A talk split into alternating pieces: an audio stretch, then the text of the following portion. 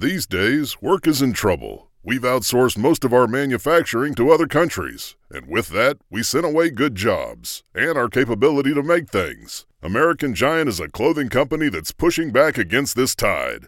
They make all kinds of high quality clothing and activewear, like sweatshirts, jeans, dresses, jackets, and so much more, right here in the USA. So when you buy American Giant, you create jobs in towns and cities across the country. And jobs bring pride, purpose. They stitch people together. If all that sounds good to you, visit American Giant.com and get 20% off your first order when you use code STAPLE20 at checkout. That's 20% off your first order at American Giant.com with promo code STAPLE20. When you need mealtime inspiration, it's worth shopping Kroger, where you'll find over 30,000 mouthwatering choices that excite your inner foodie. And no matter what tasty choice you make, you'll enjoy our everyday low prices, plus extra ways to save, like digital coupons worth over $600 each week. You can also save up to $1 off per gallon at the pump with fuel points. More savings and more inspiring flavors make shopping Kroger worth it every time. Kroger, fresh for everyone. Fuel restrictions apply. Hey folks, before we get this episode started, I'd like to take a moment to thank our Patreon supporters over on patreon.com slash positivelytrek, including Carl Morris, Joyce Marin, Jim Stoffel, and Dave Garcia. Thank you all so much for your support. If you'd like to help keep Positively Trek coming to you each week, please go to patreon.com slash positivelytrek. You can help out the show, and at any level, you will receive perks such as early access and exclusive bonus content. Thank you all so much for listening. And with that, let's get on with the show.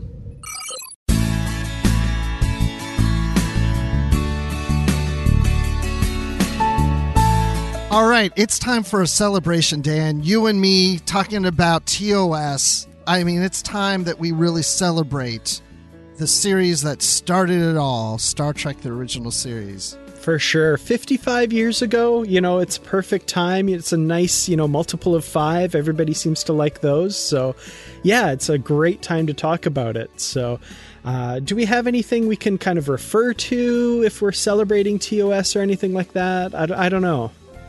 Um, yeah, maybe there's a book. That would make a lot of sense. Like Star Trek, the original series, a celebration. Because you remember they did a book on Voyager like that? Oh, yeah, yeah, yeah. The kind of convention in a book idea. I remember Yes. that. Yeah. I love that. They really should do that for the original series. You know, we should get like Ian Spelling and Ben Robinson to put that together. Like, can you imagine if we had them on the podcast now? We could ask them to do that. That would be amazing. I, I don't know how we can pull that together kind of last minute here, but I, I think that's a great idea. Okay. Well, let me just go here into the transporter and beam them in. And hey guys, how you doing? Doing okay. How are you?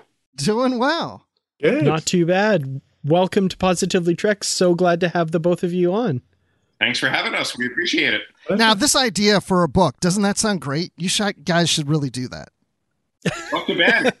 Oh yeah, you remember Talk that? Ben. I thought we had that idea.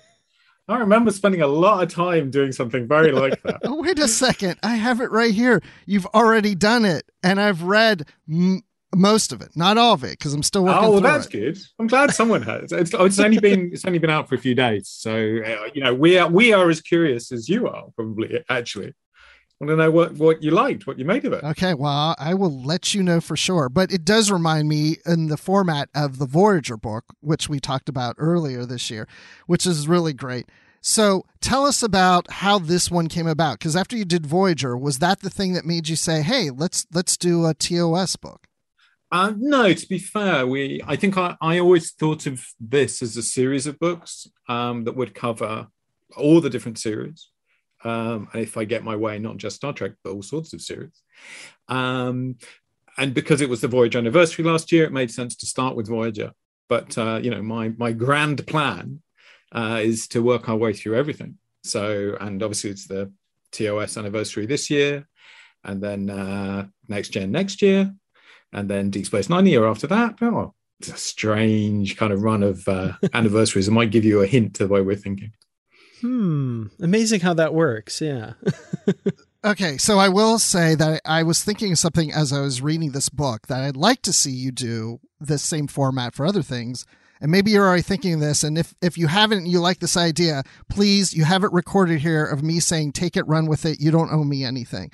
But I would like to see books like this that focus on each like species or something. Like there's the Romulan book, the Klingon book that goes through the history of every series and how those develop because you touch on the different aliens in TOS and how they were introduced. Yeah, I mean, I I love that kind of thing. Um, I I love that thing of seeing how things change and grow and you know the thing you learn when you talk to all these people about making tv shows is it did not spring fully formed from someone's head. It was not like oh yeah gene roddenberry sat down in 1964 and thought right i know what all 79 episodes are. Uh, you know it just doesn't work that way at all. And and I hope that that's that's what you get from the book is a sense of how things evolve and change. And you know, they only came up with the Klingons because um, the years were too expensive for the Romulans. You know, it's um, life is full of accident.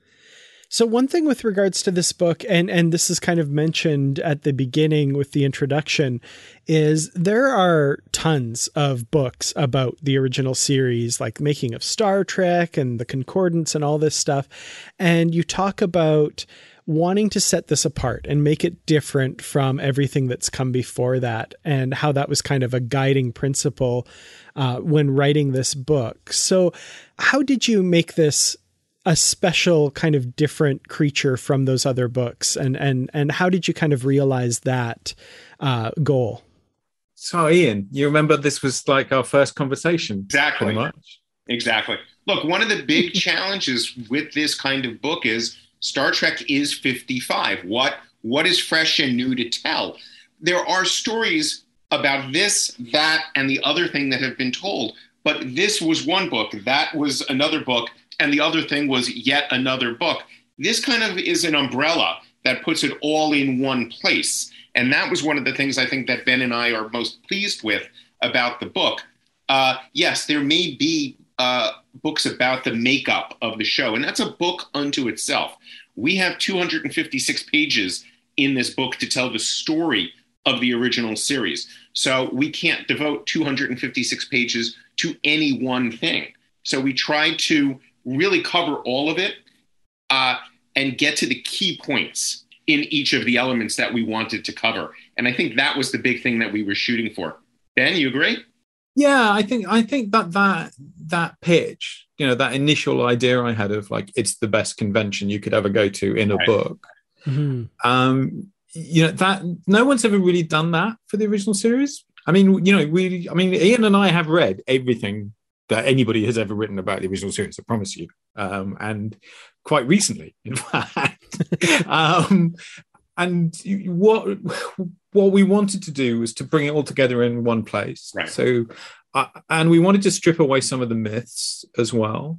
I mean, I, I wanted you to feel like you had a really good idea of what it was like making the series you know and so we we wanted to cover everything so you know the the fact that Bill Theiss has got people like making the costumes down the road so that they're not union people and they're hanging them, you know, p- passing them through the windows in the morning so they don't get caught. Leonard Nimoy is getting in to see Fred Phillips and getting in the makeup chair at uh, six thirty or six six six thirty in the morning, and Phillips is like rolling his own cigarettes as he does his ears. You know, I wanted to just give that kind of sense of it coming together and being alive because I think there's so much has been written, but it's in so many different places, and you don't really get to kind of pull it all together and and get an overview. That's how I felt hmm. when I was reading it because to your point I've read other books about the making of TOS or stories that have taken place during it and I was still picking up things in here that I either never heard of before or forgotten but just little things that just showed the evolution of how the show was getting made, even just the little nuance of trying to get Gene Roddenberry to write the opening and the time crunch and getting that done so William Shatner can record it. I mean, those little elements were quite interesting. Was there anything that you picked up on that you never knew before that you added to the book? Well, there were things we never knew because no one knew, as far as I know. Um, so we found a few people to interview who um, no one had ever talked to. I mean, you know, it's been 55 years, and most of these people were in their 30s. So, um, you know, sadly, most people who worked in the original series are, are long gone, or relatively recently gone. In the case of Dorothy Fontana, um, but we did find some people, um, some post production guys. There's one guy who, well, there are the two great stories. I, I love these stories that we've never heard before. There's one guy who who looks out the window and sees sees Elvis walking into the Desilu reception, and ends up going and introducing him to the cast. Um, which I, I, I sorry, not Elvis. I said Elvis. I remember Muhammad Ali. Why did I say Elvis? There's an Elvis story as well. There's a Jimmy Doohan Elvis story, right. but Muhammad Ali, the Ali story is fantastic. And you know, there's Ali wanting to meet Nichelle Nichols and being nervous and being worried that she won't want to meet him. Um, and then there's another guy who, um, you know, on the very last day, he was working in the post production team. And the last day, he sees them putting all this stuff in the dumpster, and he he walks off with the six foot model of the Enterprise, one of the Gorn costumes, a box of tribbles, um, and, and what he called the eye charts from Sickbay. So these were stories I, I don't think I mean, we'd never heard them, and I kind of figure if if Ian and I had never heard a story, not many people can have heard it. Right and then Ian, you talked to a few people who people really haven't talked to that much. Right. I was thrilled. I, I got a little obsessed about things. Ben and I had the conversation. Look, let let's find the stories that either haven't been told at all or rarely been told, and and tell them in their in their full scope. And so I was thrilled to track down Reuben Klamer, who was the guy who created the gun toy for Man from Uncle. And it turns out that he had created the phaser rifle for Where No Man Has Gone Before. Well, that second pilot helped convince NBC that Star Trek could be an action show as much as a you know highfalutin sci-fi type of show, right? And high concept. And so they they bought that well, they bought the show based on that. And that phaser rifle was used in a publicity shoot and then basically never seen again on the show or anywhere in the world. Well, Reuben Klamer had it for like 50 years. He finally sold it uh, at auction for a quarter of a million dollars. And he, do you remember the Game of Life, the board game, the Game of Life? Yeah. Oh yeah. He's in the Hall of Fame for creating that game. You, huh. think, you know, the board game Hall of Fame for creating the Game yeah. of Life. And so he he was 99 years old when he passed away last week, and he's in the book. I was able to track him down. Uh, it literally took me about two weeks of asking around and emailing, and, and I finally found him, and he was sick. And all of a sudden, his assistant calls one day and says, Mr. Klamer's having a good day. Can you talk? And I said, let's do it right now. And I literally just on the spot winged it um, for 20 minutes and chatted with the man. So I'm thrilled he's in the book. And then another great example was um, April Tatro, who was the human form of the cat Isis from Assignment Earth.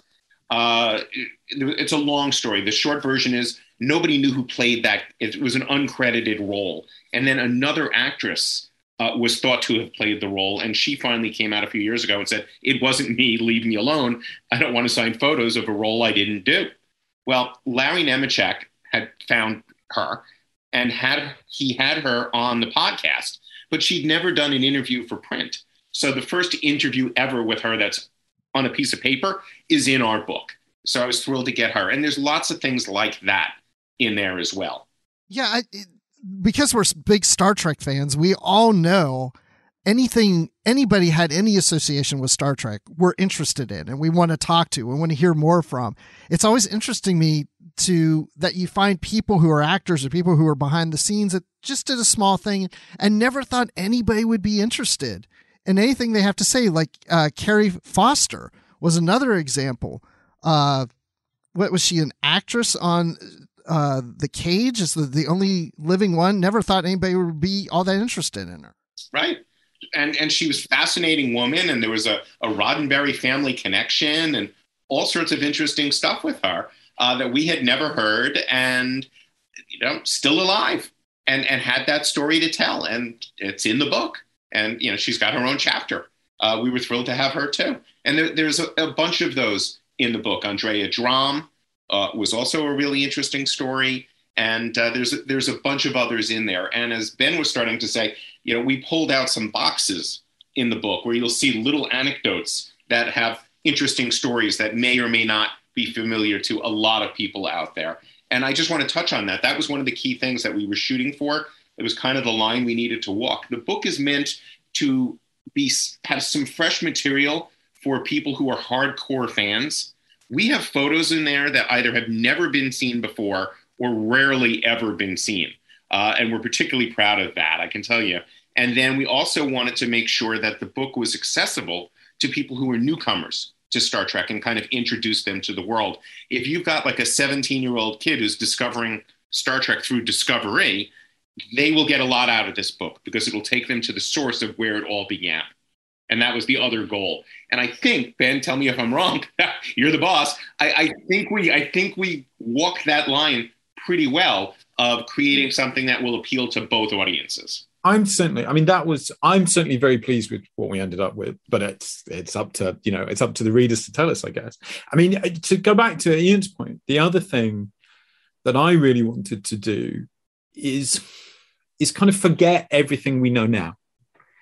You know that you sit there now and you we all know Star Trek and we think of it as Kirk, Spock, McCoy.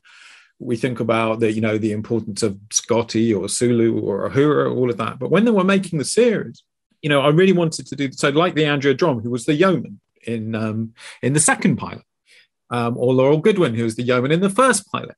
We wanted to sort of take you through and say, this is who it was going to be. It was really close to being this, this, you know, and to give some time to those characters.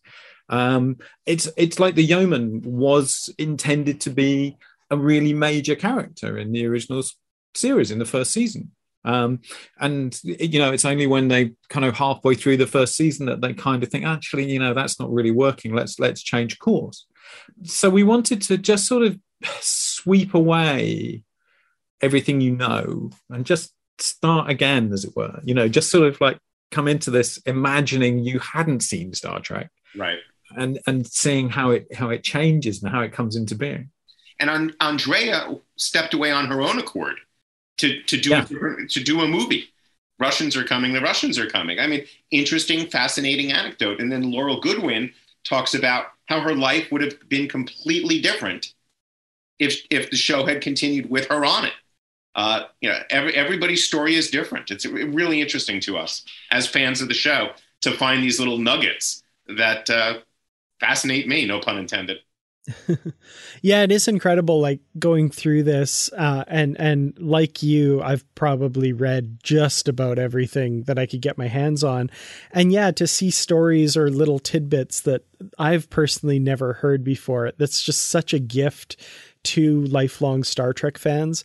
And uh, to your point about the photographs, I remember like opening this up and going like, oh yeah, there's going to be the familiar photos that are in every book, and then I just randomly there was a page with uh, DeForest Kelley as McCoy, and it's definitely a photo I've never ever seen before, and that's just such a nice little gift to the fans who consume all of this so voraciously to have the new things like that. I love that. Can I point something out that was thrilling for me as a fan and as the the co-writer of this book?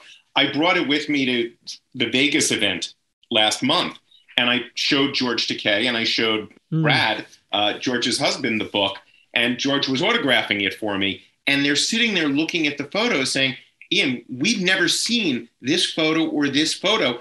Of George, you're like, where the heck did you get these? And can we get copies? Because I think they wanted to have him to, you know, to have him sign at shows but it was great. That's the kind of reaction we wanted. This is a guy who's been with the show for 55 years, looking me in the eye and saying, I've never seen this before. I think that's, that's the other so cool. The other thing about, you know, Ian and I both been doing this a long time. Um, and we were very finely attuned to what people had and hadn't seen. So we, we, you know, we knew when we came across them and going, no, you don't see that one you know, we were looking at stuff and go, well, actually, yeah, people have seen that photo. I've seen that one before. It's kind of rare, but you know, I have seen it. Well, I've never seen that one. Let's let's go with that. I mean, there are some pictures in there from the cage and from where no man has gone before that absolutely blew my mind. I had never seen them. Um, and in fact, there are more that aren't in the book, but they're, you know, just some spectacular photographs from the first two pilot. And guys, if we can give a shout out here to James Cawley, uh, a lot of the photos came from James Cawley. He's the the guy who runs the, the Star Trek set visit up in Ticonderoga. He has a personal collection that he has amassed. And we're, you know, we're in the midst of the pandemic, and you have myself and Ben and James, and it was James's son Patrick, right? Uh, yeah. That was with us. So the four of us are on a Zoom call, just like the four of us now, looking through photos on our computers and sharing and go, oh my God. Literally, we were like, can I say shit? We were like pigs and looking at these photos, going, oh my God, I've never seen this before. How cool. I, we were totally geeking out at these photos. It was absolutely amazing. And a lot of them are in the book. There are 200 photos in the book, and a very good chunk of them are either very rarely ever seen in in a couple in what a handful of cases, Ben? Never. I have. I, well, I have a story I haven't told you, Ian. Actually, oh. so the other person who was a great help to us is um, a guy called Gerald Gurian, right? Who runs the Star Trek Prop Authority, and Gerald is incredibly helpful. He he provided us with a lot of the film trims. Um, so you know they used to keep all the little extra overs from the editing bay. They'd get swept up at the end of the day and sent down to Gene and Majel's house, and they'd sell them at conventions. Um, and he was like, "Oh, I've got these um, I've got a lot of Matt Jefferies stuff if you want it. And I was like, well, actually, what happened was Matt gave me this folder. It's like an NBC folder with um, all of the things that he still had transparencies on. And I had never really, I'd kind of gone, oh, okay, yeah, yeah. There's like 360 pictures in there. Plus, there's a load of other stuff which we didn't even touch in. There's a load of very um, red shifted stuff, which are like the film trims he took, which he used to show to visiting directors and stuff that would show the sets from all the different angles. Uh, but Gerald was like, "Oh yeah, I've got." And then it turned out what had happened is that Gerald had been given a copy of my folder by Penny Jude, who used to work for us at the time.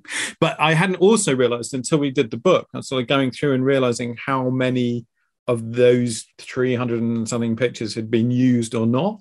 Because a lot of them were in the, the Herb Solow um, original series sketchbook, but not all of them by any means. There's certainly not 360 pictures in there. And we were able to do things like we'd put stuff together that I'd never seen put together. So Gerald had uh, film trims of Stratos from the Cloudminders, which was like this polyfoam model thing that they hung from the ceiling originally. And I had the concept art for it. And no, I don't think I'd ever seen them on the same page before, mm-hmm. you know, uh, along with the finished shot so that was the kind of um, bringing everything together that was a real pleasure for me. Mm-hmm. This is just amazing oh, to me because so cool. yeah, as, as I was as I was going through the book, I was noticing photos I'd never seen before, and again, I'm thinking I've seen it all. You know, I even have the book Star Trek Lost Scenes, and I thought, yeah, yeah. oh, I've seen them all. You know, the ones I haven't seen were in there, and now I've seen them all where do these people find these? Like, where does James get these photos that he has them that no one else has seen? I mean, it's just, I guess, going to different shows and reaching out to different people. Yeah, I mean, the the the, the story is a long, complicated one because Gene took all of the publicity photographs and that stuff with him when he left. So none of this is very little of it is actually in the the Paramount CBS archives. So it's all been kind of spread to the world, and they, you know, been sold at conventions like the film trims. Um, you know, the original publicity stills haven't been seen a thousand times because the, the, ultimate rights holder doesn't have them anymore. Um, you know, and and you get this. You find that back in the day, people used to give people the originals and then not bother to get them back. So there's there's actually even more out there than you might think. Um, and we're really pleased to have put as much of it as we can in this book there's so many little stories in here that I would love to like talk through all of them, but of course we don't have time and I don't want to spoil too much in the book. I want people to read the book and go, I didn't know that or that's interesting. but you know, like you know, Nichelle's costume as Uhura was originally green uh, gold and then they switched it to red.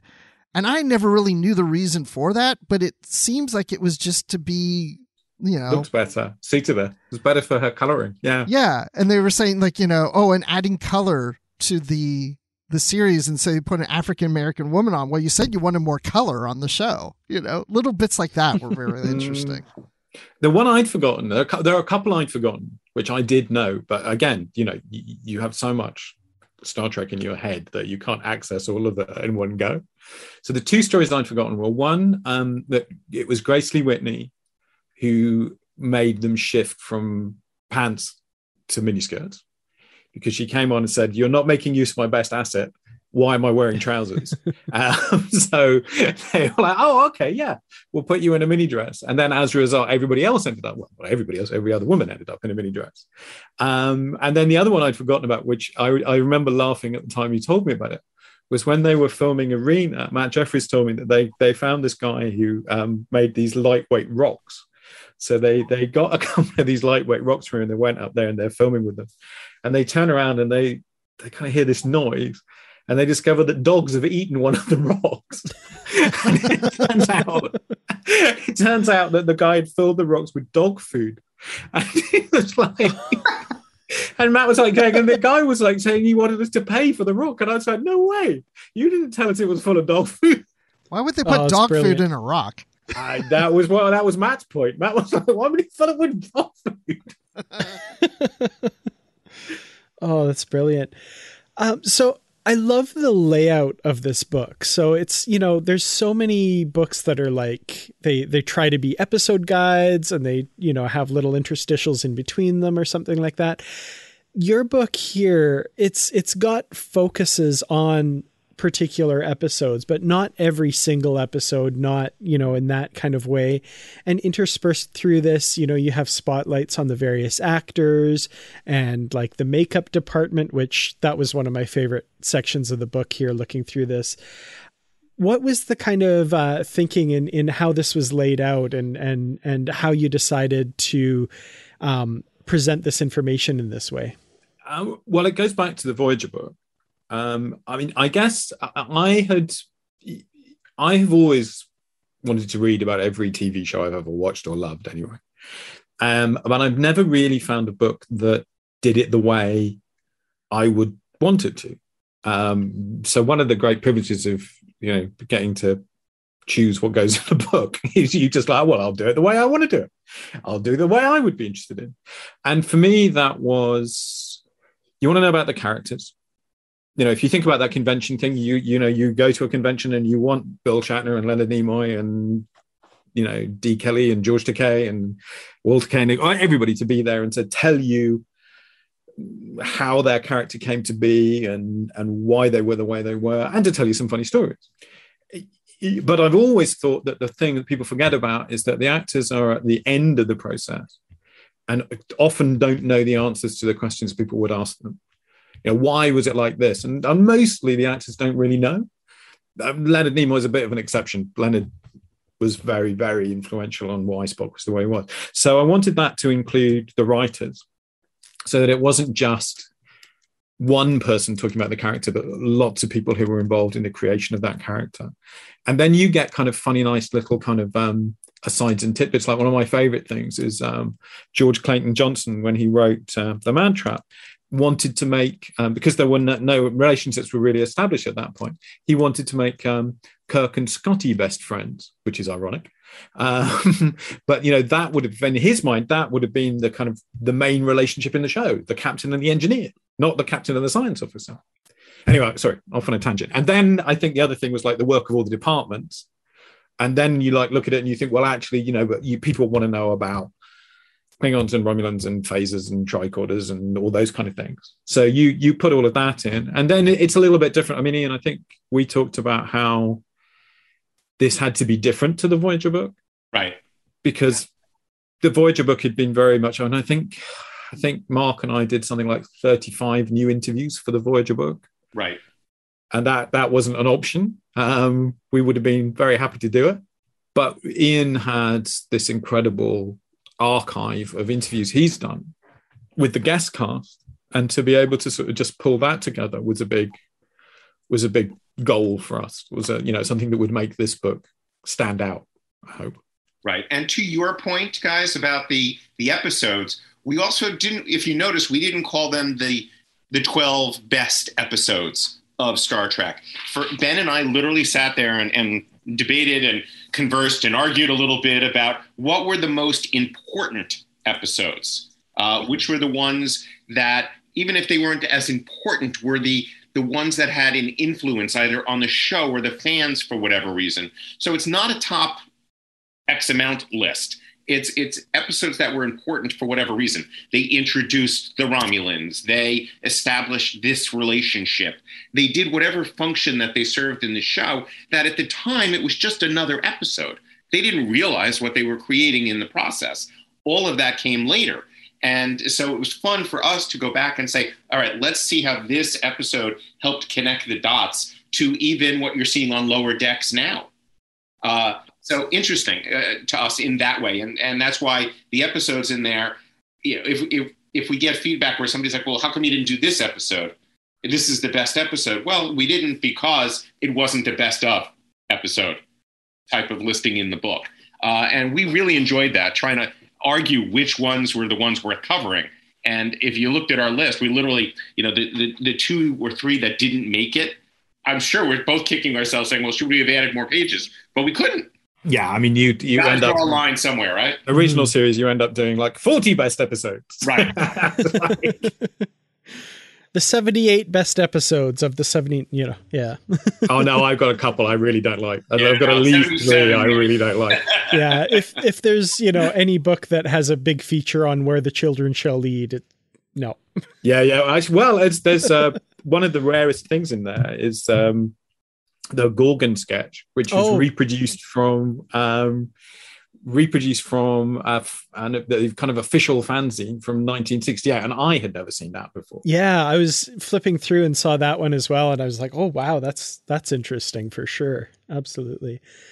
Just looking through here and and for example the the new and interesting stories that you guys found. For example, April Tatro. I just love that story um with the whole Larry Nemecek angle and all of that as well. And the fact that it's opened up whole new worlds for her, you know, the fact that she can be a first time signer now for a, a trading card set that's coming out next month, you know, as an original series character, just as a little tie in there. I think that's that's really cool, and I love that that story is highlighted in this. So that's awesome. and and she was lovely as could be. And I met her at one of her first conventions in Europe a couple of years ago, and it's actually where I conducted the interview. And she was this was a whole new world to her. Mhm. She had no clue, and uh, she had a long line because nobody had ever seen her before. And so she was doubly astonished. She's like, one, why does anybody care about me? And two, why is my line so long?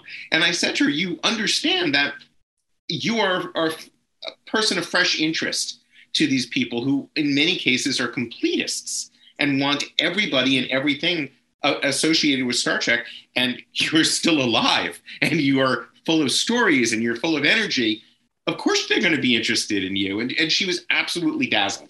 She was amazed. And uh, you know, I, I called her and said, like, you're going to be in the book and it's going to be great. And here's it's coming out. And I sent it to her, and uh, you know, she wants to send a note. I literally just got a note from her convention agent saying she wants uh, my address and Ben so she can just send us thank you notes for including her in the book.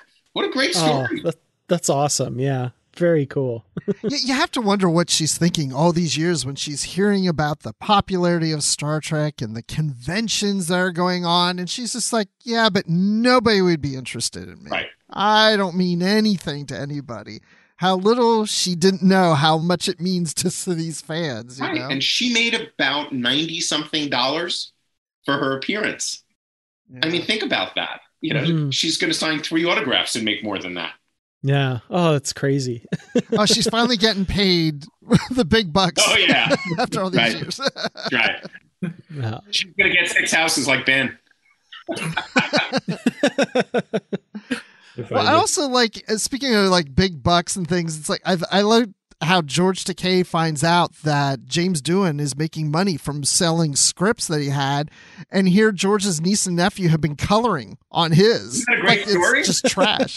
Yeah. yeah, you, you get the same thing with the tribbles. Everyone's like, "Oh yeah, I just gave the tribbles to the kids." It's like, or like um, Oh, wow. the the guy who works in post production who took the box of tribbles home. Um, they were in his garage and they got rained on, so he threw them away. No. Crazy. And it's funny. Terry Farrell gave me two tribbles from the the tribbles episode that they did, uh, and uh, she. I said to her, "Nobody's going to believe these are from the show." So she actually wrote on an autograph photo for me. I gave Ian two tribbles in 1990, whatever. They're real. somewhere I have that photo, and the tribbles are in a box somewhere in my house. It's great. Well, and the best thing is now you start with two tribbles. Who knows how many? I don't want to open now that you box. open yeah, that box. Very careful not to feed them. that's right. Them or the gremlins. Absolutely, don't feed them. The other thing, though, I wanted to mention about this book that I liked as I was reading through it is it's current, right? I mean, because there's things in there that makes reference to the new series Strange New Worlds coming out when you're talking about the cage or those characters from it. And as you mentioned earlier, Ian, about lower decks and th- and there was even a little short segment there about Simon Pegg playing Scotty and how he approached the character and not trying to imitate James Doohan as Scotty. So again, even if someone says, "Oh, I know everything about Star Trek," this is an updated version. This is from a perspective from 2021. Right. Yeah, and and I think the other thing to go back to the, the layout, it's not just the content of the book, but it looks. I mean, that's the thing I'm most excited by, is the way it m- makes Star Trek look fresh and contemporary and new. You know, we just took. I mean, we literally we took the layout we designed for Voyager, put the original series, and I went, "Wow, this looks great." you know i mean eh, just to give it that kind of modern treatment and the, you realize how much of that it, that stuff has come back around again you see it on strange new worlds like with those strong colors um very kind of 60s modernist aesthetic uh, really really made it look fresh and new and and i hope that makes people think about it in a different way as well It's contemporary. As old as it is, it's contemporary. timeless even There you go. Yeah, definitely. Just looking at some of the behind the scenes photographs and stuff, the the filming of the of the miniature of the Enterprise and the the one one thing that I hadn't seen before was the original transporter effect from the cage that like the particles coming in from the sky and the weird outline and you know oh we didn't just decide decided not to go with that. All these little decisions that echo through the last 55 years now 55 plus years because of course the cage was even earlier than that but like the the opening narration like the narration we could have gotten versus what we have now and and all that stuff it's just it's so wonderful to see that evolution and and see that take shape on the page here it's a it's really amazing job you Oh, guys thank have you. Yeah, I mean, on the, the beaming, there's also they were originally going to show a beam going from the ship to the planet, and they just thought, oh, it's another optical, it's another expense, let's not do it. Um, and then the beaming itself, I mean, people do know this, but you know, the beaming's there because it was cheaper than uh, landing shuttles. You know, you had to have like a great big winch with a shuttle. So yeah, I mean, there's loads of stuff there that either we kind of half knew, but you'd never put it all together. You know, I mean that that the one the example I always give people is like Leonard Leonard Nimoy. You know, all the stories that Leonard had told, and he was, you know, Leonard. I mean, both Ian and I had the the, the privilege of interviewing him, and it- Leonard was remarkably sharp um, and and clear in his memories. I mean, you know, I, I interviewed George Takei. He said, "You know, Ben, I don't actually remember being in Star Trek." Um, Leonard would be like, "It was a Tuesday, um, though it had been raining, uh, which is unusual in Los Angeles." You know, I mean, he, he was like, but to actually take all of those stories and put them in sequence. Which was something I'd never seen done before. So you'd see that Spock goes from, okay, you're getting number one's characteristics. So now you're cold and dispassionate. You know, to have him sort of go, okay, and the act has changed. So now I'm acting against Bill Shatner instead of against. Jeff Uh, I keep. I want to say Anson Mount. but I don't. Jeff Hunter. Um, um, you know, and and because Jeff Hunter had been a very subdued actor and Shatner was not subdued, it changes his performance. And then you get uh, like, oh, okay, now play it cold. Now do this. Now have the nerve pinch. Now have the mind meld. Now have this.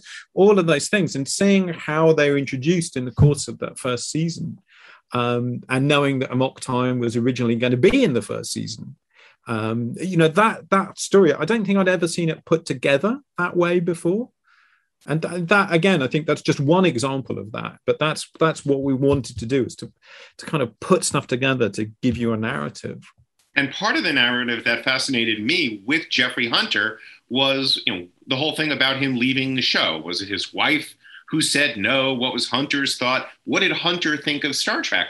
Well, I tracked down his son, who gave us some context for how much he was actually interested in the show. And I get this whole story of them sitting in a car together and his dad telling him about here's what's interesting to me about Star Trek. I had never heard the story before. It was amazing to Wow. me. And, uh, you know, again, it's a little piece of history, but there's now context to it. Oh, he was interested in the role. He did think Star Trek was interesting. You know, other circumstances led him to leave, to leave, but how cool is it that he liked what he was doing and the idea behind it? And I hadn't really seen that before anywhere. So I was thrilled that we were able to include that in the book. That's cool.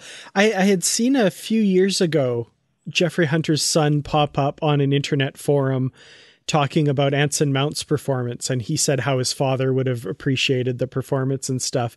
But like, I, I feel like that's the difference between us fans who are like, "Oh, that's kind of cool," and then you guys who are putting this together who are like, "Let's talk to that guy and get his stories." And I, w- I wouldn't have thought of doing that, and that's such a, a brilliant, that's an amazing interview to to get and stuff. That's pretty cool. I love that. And that is the the great privilege of what we do is that you get to say, well, shall we try and get so and so? Has anyone ever talked to so and so? Let's ask. You know, and and pretty much everybody says yes. Not not everybody, but most people do. And and the other thing, I guess, is like, you know, Ian and I both were lucky enough to have interviewed uh, these major figures who aren't with us now. You know, I mean, sadly, neither of us ever got to talk to Gene Coon, but um, but between us, we talked to. I mean, I don't think we ever we gave up counting when we started. You know, we started. Well, I interviewed. Oh, and I interviewed. Oh, yeah. And it's like, oh yeah, I had a long chat with Margaret Armen. I had a chat with.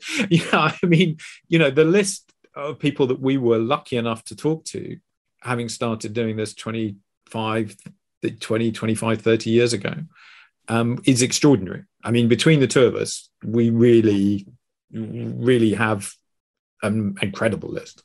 Right. I mean, I met Roddenberry when I was in college and got to interview him. I mean, it was crazy. That's amazing. I actually I, I wouldn't mind just touching a little bit on that. Like Ian, your your very storied career of talking to a lot of these famous people and and people very important to our fandom. I did a, just a little bit of kind of a look into your career and your time with the various magazines, and even before that, just the the interviews you were able to get. I guess what what to you would may, maybe be the most memorable opportunity you've gotten to talk to somebody involved in Star Trek. Well, the Roddenberry story was fascinating to me just because I was in college. I met him at a convention and I wanted to interview him. He was with Majel. So Majel sat with me and did a 10, 15 minute interview. And Roddenberry said to me, I would love to talk to you, young man, but I don't have time. Hands me his business card and says, call my assistant, tell her I said yes. I, fine. So I, I get back to SUNY Albany and I want to interview him for my college newspaper. I called this woman and she says, Yep, Mr. Roddenberry told me, no problem. And the next thing I know, we have a day and a time. And I go back to my suite, and there's a yellow sticky on the door that says, Gene Roddenberry called. He has to postpone the interview. Uh, a famous director died, and he has to go to the funeral. Here's his home office number. Call him tomorrow, and you'll reschedule. And I said, Okay. And I mean, you have to understand, Roddenberry himself called the school's front desk, had them find my suite number, and he then personally called and spoke to my suite mate wow. to take care of this. I mean, what are the odds? And then I call Roddenberry, and he says, "Let me call you back for the interview because this was the mid '80s, and it was a dollar a minute to from Albany to to Los Angeles for a phone call." So he called me, and then he gave me almost an hour of his time. I'm a college kid. SUNY Albany, Albany Student Press, circulation 12,000. It was crazy. And we did this great interview. Oh. And then he said, Young man, this was a lot of fun. Um, I want to talk more. So we got on the phone the next day and talked more. And I didn't record. One of the greatest regrets of my life, I didn't record that second conversation. Um, but it was amazing. And I sold the interview to Starlog with Gene and uh, the sidebar with Majel. Um, it wasn't my first interview that I had sold to Starlog. I had sold uh, Tahnee Welch from Cocoon and James Remar from Clan of the Cave Bear, but those were my first Star Trek interviews. And that led to my 20 something Wow. years of writing for Dave McDonnell at Starlog. And it literally set everything else in my career in motion. Um, so Roddenberry would would be the big one. And then if you said to me, what was your most, you know greatest experience on the show uh, or with the franchise, it would be I was on the set of Star Trek Four when they shot in the Paramount parking lot uh, in the water tank with the the Klingon bird of prey in the water and the the whale swimming by and they're jumping into the water. Jimmy Jimmy Doohan slips and falls into the water. That's an outtake. That's at the tail end of Star Trek 4 if you watch it. It's the only outtake. It- everything else is replays of scenes from the movie. This is the one outtake that's shoved in there. It's more or less an alternate take of what is in the movie. And they had lightning machines. This was old school Hollywood. They had uh, fans blowing the water. They had uh, they had uh, Catherine Hicks. Uh, it was cold, and she was wearing a sweater. They had to tape her chest down because I think Leonard Nimoy was worried about the the rating for the movie um, if uh, if it got too cold and uh, things didn't go right. I mean, it was crazy to be on the set of one of the coolest scenes in one of the coolest movies, and I was 22 years old. I was Oh, 22 years incredible. old. So yeah, those are a couple of my favorite stories from Star Trek. There, there are a ton of others. I mean, they let me be an extra twice on the show. Uh, that was cool. Uh, Starlog, I came up with the idea of how about a day in the life of Star Trek. So I literally toggled between the sets of Deep Space Nine and Voyager. I got there at like eight in the morning, and I stayed until late at night. And I spoke to the security guards. I spoke to the craft services people who make the food. I spoke to directors, sound guys. Uh, I went to the editing bay. I sat in Rick Berman's office, um, and we did a, literally it was a time clock of the entire day on the set, and that was a cool experience too. Uh, and uh, I watched them shoot. I think it was the uh, the whole sequence from First Contact was also shooting. Very, very, very cool. Yeah, for me, the biggest thing was I spent a day with Matt Jefferies. That Um, yeah. So Matt, Oh, wow. I went out to Matt's house, Matt and Marianne, his wife Marianne, and uh, we went and sat in his study. And this was before he just sold everything off. So you know that model of the all the sets and everything, yeah, it was there, and he pulled it out, and we were like going through all the different pieces of art, and literally going through every piece of art, and him saying, "Oh yeah, that was like this, that was like that," and he's like, you know, pointing at uh, Declan Cochrane's house from Metamorphosis and going, "Yeah, never put a door in that. It's a bit of a cheat." Um, what year was that, Ben? Ah, ooh, 99, 2000? It was just before the auction. Um, yeah, so I mean, and then and th- that same trip, I got Bob Justman pulling me to one side and saying, "You don't know this yet, but you're going to buy me some wine." Bob was uh, Bob was completely obsessed with wine and spent a fortune on getting wine from France. He'd come over on these big European trips and spend tens of thousands of dollars on wine. And then like weird ones, like one of my favorite people. I'm just sticking with the original series because otherwise we'll be here forever. Um, the, you know, people you get to interview, and uh, John Meredyth Lucas, one of my absolute favorite people I interviewed. I just thought he was a wonderful man. And uh, his this has got nothing to do with Trek. His grandfather, his no, his stepfather was Michael Curtiz, who directed Casablanca. Um, but then my grandfather had worked for Alexander Korda, uh, in the UK in the 30s, and he had known Michael Curtiz. So there's this kind of like weird connection between between us. Um, and I, I love John Meredyth Lucas. I thought, thought he was such a nice, such an intelligent guy, and it was always such a shame he didn't come back for the third season as well. Mm-hmm. And one of the other cool things, guys, and again, it, it's not, it, it's a uh, offshoot as a connection. My late uncle uh, was a guy named Gerald Mayer. Jerry's uncle was Louis B. Mayer, as in Metro Goldwyn Mayer. And my uncle was Yeah. a television Oh yeah, director. yeah. And one of his, uh, he directed uh, several episodes of Mission Impossible. So he worked with Nimoy. He directed uh, George Takei uh, in an episode of something called uh, O'Hara U.S. Treasury. He directed tons of the guest stars from Star Trek over the years in all sorts of things. Uh, he was good friends with William Campbell and directed in, Bill in like uh, three or four, like two movies and three or four shows. So the connections. He never directed Star Trek. Um, he did Logan's Run. He did uh, The Invaders. He did a little bit of uh, uh, Voyage to the Bottom of the Sea. He, he did my favorite episode of The Six Million Dollar Man. and his tennis partner for many years was Harve Bennett. It was just right. I Oh, mean, wow. how all these things just come full circle is is really very cool. It It's is. really No a, a small town. Oh, God, there, yeah. Really, Yeah, yeah, when yeah. it comes down to it. So here as we speak, I'm being handed something that just arrived in the mail. I got these beautiful books that we're Oh. talking about right ah, I buy one. now that we can give away here on the show. Hey, You're giving them away. Well, I mean, I could charge for them, but I don't think I should do that. But yeah, look at these. Oh, and look, I can't even open them. They're wrapped. So, you know, that will show You that do a contest So or a we'll- giveaway, we'll- you know. All we need is Terry now. We just I'm get try- Terry Farrell to come Hmm. along and uh, Mhm. there you go. So I, And sign an eight by ten that you know they were given away by her. Yeah. how do we want to do this? You know, how I, I do want to do like a contest or a giveaway. I, I mean, this is on the spot, so I have no idea. Like, anybody have any good ideas? I mean, my I naturally go to oh, tweet something, but you know, maybe we should come up with a trivia question, maybe, and have people email us the. Let's answers. see. What's there? 'Cause you guys know your stuff. Well, there, well, there's so much Star Trek trivia. Um, Right. I'm trying Ooh. to think what stories we haven't just blown in the interview. Um, be a good story? Well, we didn't talk about Walter or Oh, we could talk about something really trivial. So Okay. we could Absolutely. ask which actor who. Oh, uh, no, okay, this is even better.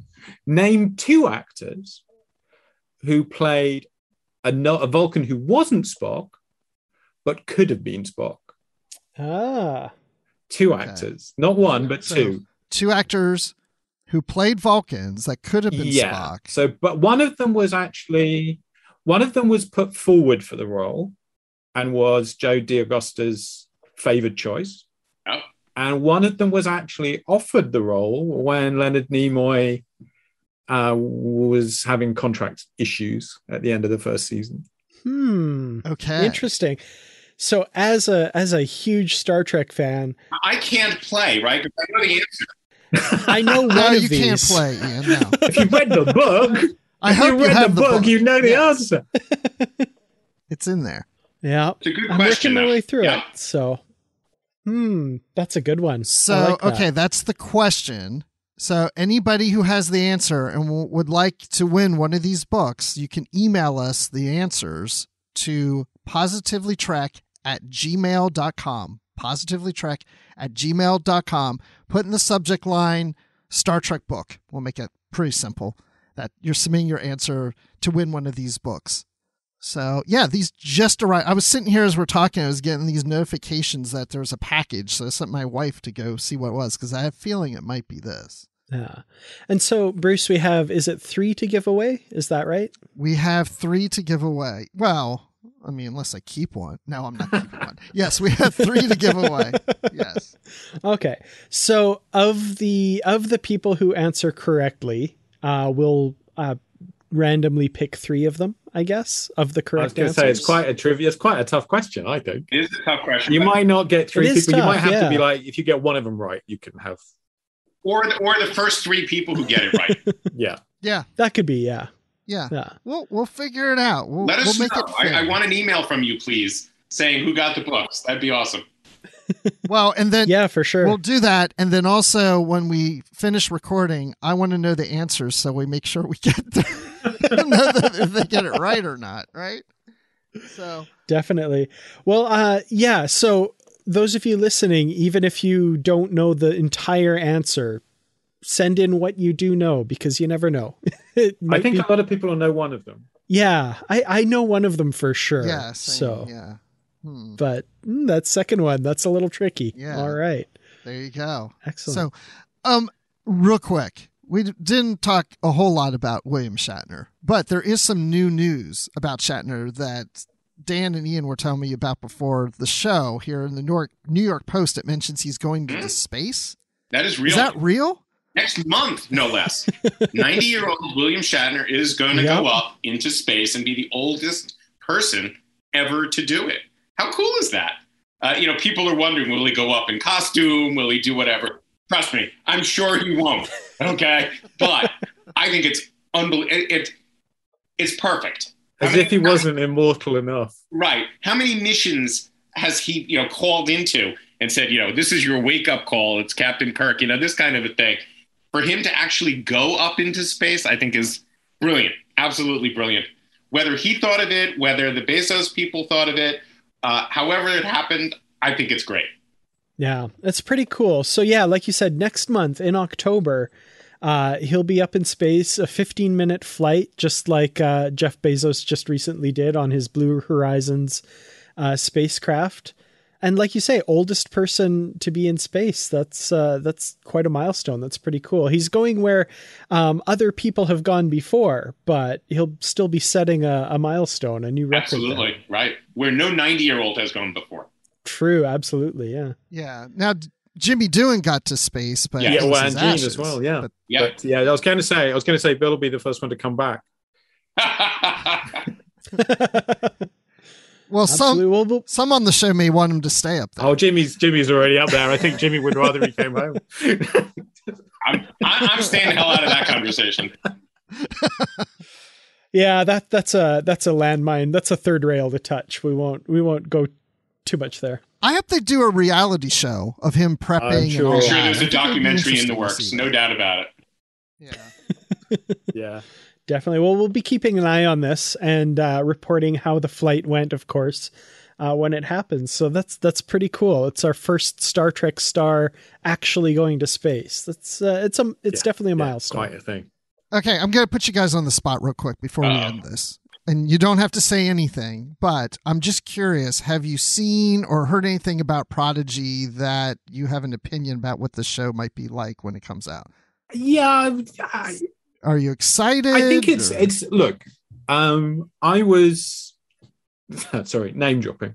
Um, I was interviewing Mike McMahan about the Cerritos last week, and Mike is lovely and incredibly enthusiastic. And he was saying, you know, I knew that we got it right when I heard that people were pissed off.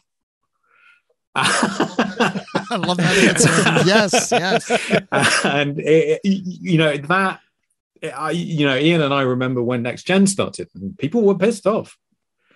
Um, you know, this isn't my Star Trek. You know, this is different, and I think it's kind of important that Prodigy it, it, it, there's a lot of stuff out there that is designed to satisfy old men like me you know and prodigy is designed to bring in a teenage audience um, that doesn't necessarily care about the original series or even next gen or uh, you know any of that stuff um, and i think it's it's pretty important from the the franchise point of view for star trek that it brings in new blood that it brings in you know, young people who who get to see what makes Star Trek good. Um, you know, I I know the guys who are working on Prodigy are serious about making good Star Trek. I know that's their intention, but it is also their intention to make something that 14 year old kids really enjoy. And I think you know they they have to be given that chance. And you know, it probably is going to piss off old, old people, you know. um, but that's kind of important. And, you know, any any franchise has to grow and change, and I think as long as they do it with some seriousness and and a belief in the kind of core values of Star Trek, um, then I'm all for it. And then building on what Ben said, my my feeling is, look, a the more the merrier, and b if it's done well and it gets generates the interest in Star Trek, maybe those new fans will go back and check out everything else that's come before. And all 800 episodes. all right, all 800 episodes, and they'll buy one book called you know, Star Trek: The Original yeah, They need to buy a book just to give them an idea of what the original was all yeah. about. So, no, I think it's great. The more, the merrier. Again, to Ben's point, if, if they do it right, if they take it seriously, look, it's going to be canon. So it's a game changer, however you look at it. But there's room. You know, bring it on let, let let's see what they do. I'm excited. For sure. Yeah, me too. Definitely. Uh, so the important question, though, of course, uh, Ben, we're getting a Cerritos model from Eaglemoss. I'm very excited about that. Very happy to see it. Will we be getting a protostar at some point? I would like to think so. Um, um, uh, we it's not going to be within the next year. Um, but yeah, I mean, I, I would like to think that every certainly every significant Star Trek ship we'll get to make, but you know, there are we just have to wait and see. Just depends on whether people keep buying stuff as much as anything. Excellent. you can count on me. Absolutely. What else do you have out that you want to promote here on the show and let people know about? Well, we have a, a we, we do have other Star Trek books. Um, so we have um, a book uh, written by my friend Robb Pearlman about uh, Grudge's view of uh, Star Trek, which I think is a lot of fun. It's very entertaining. I'm just trying to think which other books I've lost track in. I'm thinking about the middle of next year. that's the Book of Grudge. Ben Ben is talking about the Book of Grudge. Uh, I would talk a little bit about the one that's in the works, which is Nana's book. Oh well, oh, yeah. yes, that's yeah. a big deal. That's a big deal. Yeah, I I I, I spend a lot of time on that every week. Um, yeah, I mean that's a fascinating book. Um, While he's sneezing, that's called a, a woman's, a woman's track. track. Yes, um, I mean Nana is, you know, it's something we came to Nana and said, this is a subject that we think is interesting and it isn't being covered enough. Would you like to do this? And she was like, oh yeah. Um, and it's been fascinating sitting in on all the interviews that she's done. Um, you know, and seeing the different kind of experiences that, that women have had over the years and how incredibly inspirational Star Trek has been for people.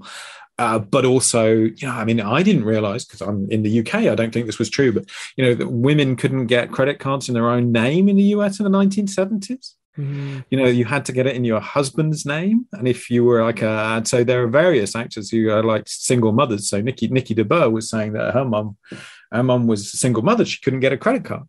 Um, or Hannah Louise Shearer was Hannah. Hannah's still angry about it, quite rightly. You know, um, so we we've already talked to all the, the all the writers, all the all the writers were on, all the female writers who were on staff who are still with us.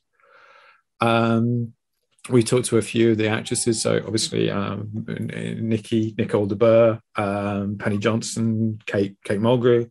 Um, got a, a, bunch more interviews coming up in the next couple of months. I, I think it's, uh, you know, it's. I think it's important. I think it, it's something timely.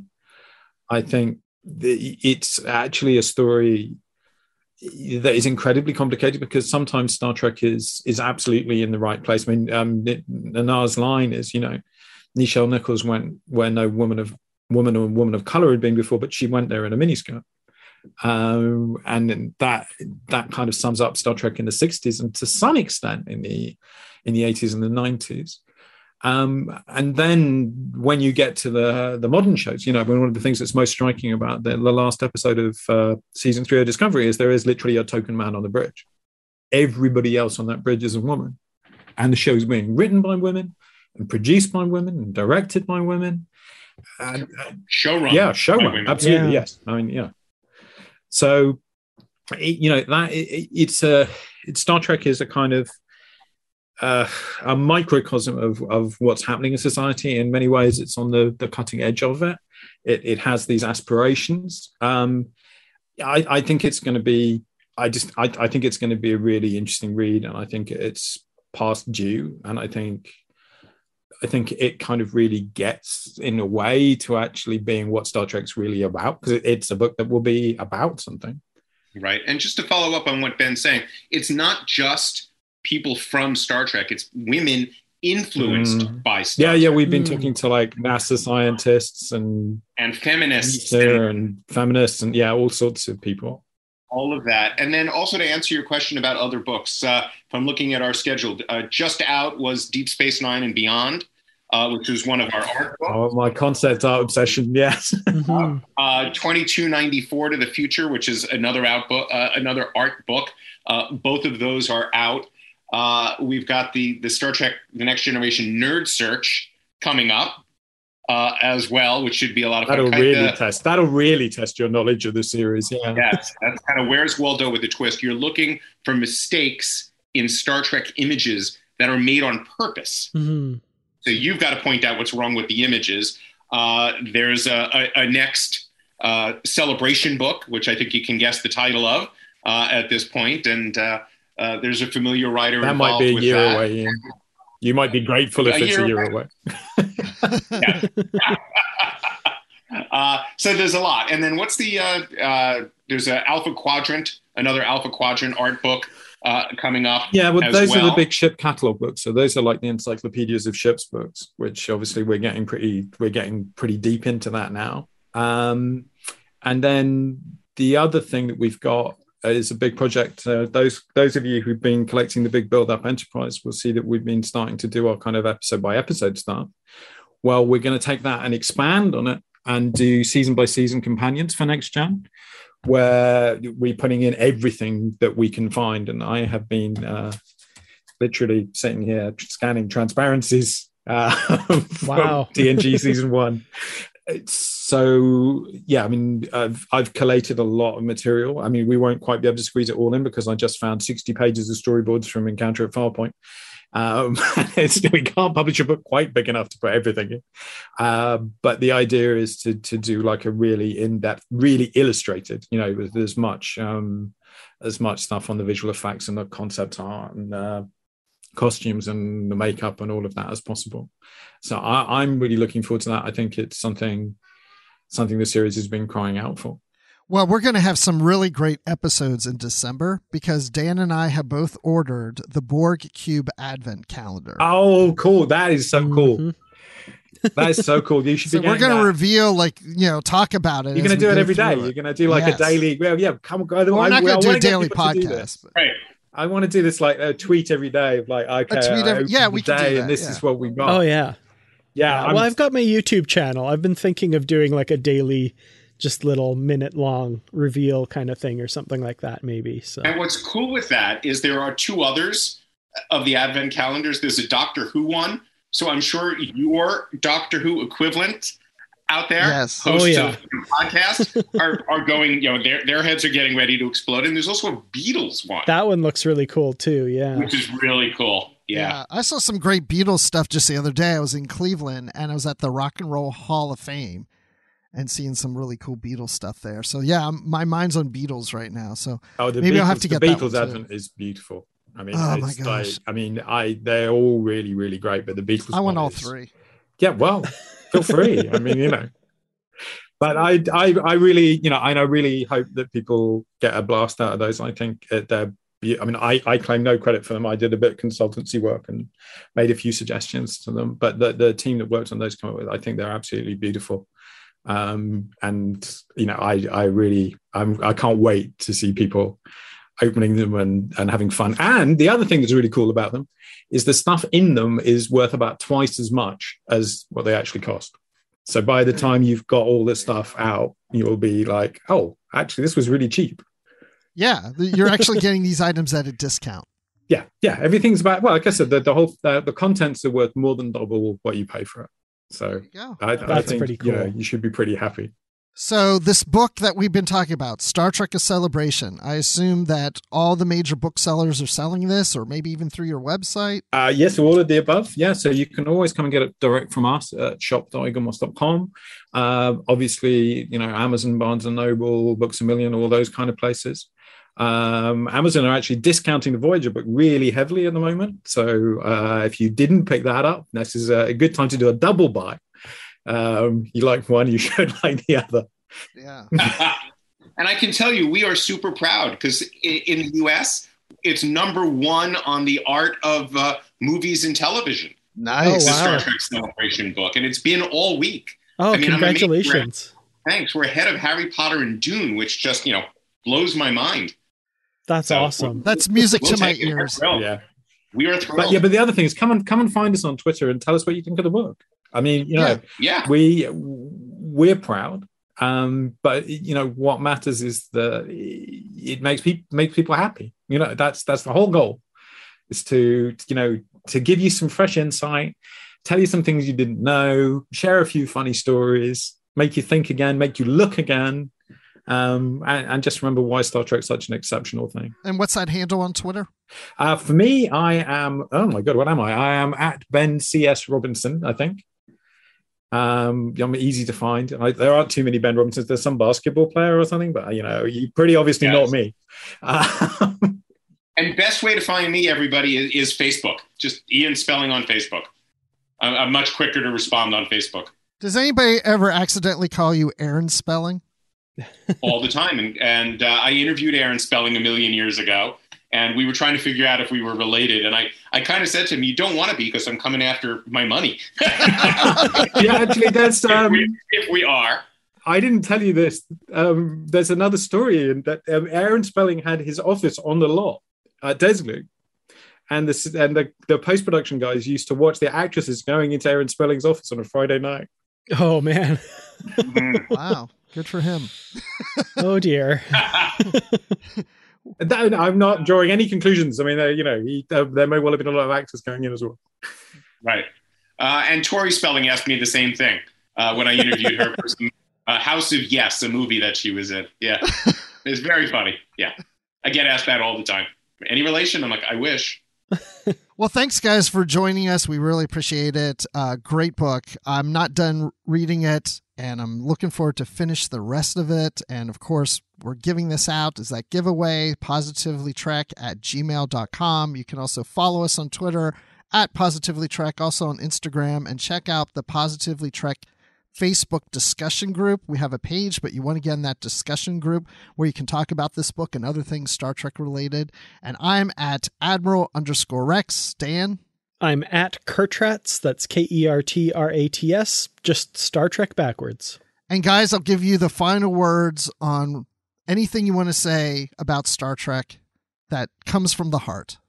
Oh, no pressure. Ian, you go first. I've got. I'm oh yeah, thanks, boss. Yeah. Uh, you know what? Look, Star Trek changed my life. If you said to me thirty something years ago, as a kid watching it at repeats in New York uh, at six and eleven o'clock on uh, Channel Eleven Pix in New York, that I'd still be talking about it, writing about it, having been on it, writing my first book about it, never would have believed it. So if it's I'm one of many, many, many people's lives. Gene Roddenberry's creation changed for the better. So I'm, I'm incredibly grateful uh, for Star Trek and, and honored and thrilled and proud to have even teeny little connection to it. So that's my story. Yeah, and for me, I think it, it is it's it is that kind of privilege thing. You know that you know this book is is the combined uh, experiences or you know interviews and whatever that Ian and I have done, and to realize how many and and how lucky I was to get to talk to those people. Um, it's you know you'd be mad not to to realize how lucky that is and how privileged it is, and and also just that Star Trek endures. You know, it really, really does. And you, when you look at this book, I think you'll get some idea of why. You know, it looks great, and it's got ideas it's got ideas and heart and casting. So many things that just came together in a kind of perfect way that nobody could have predicted. Well, it was a privilege talking to both of you, and we really enjoyed it. And thank you again so much for joining us and for the book. And we want to say to you and to our listeners out there to stay positive.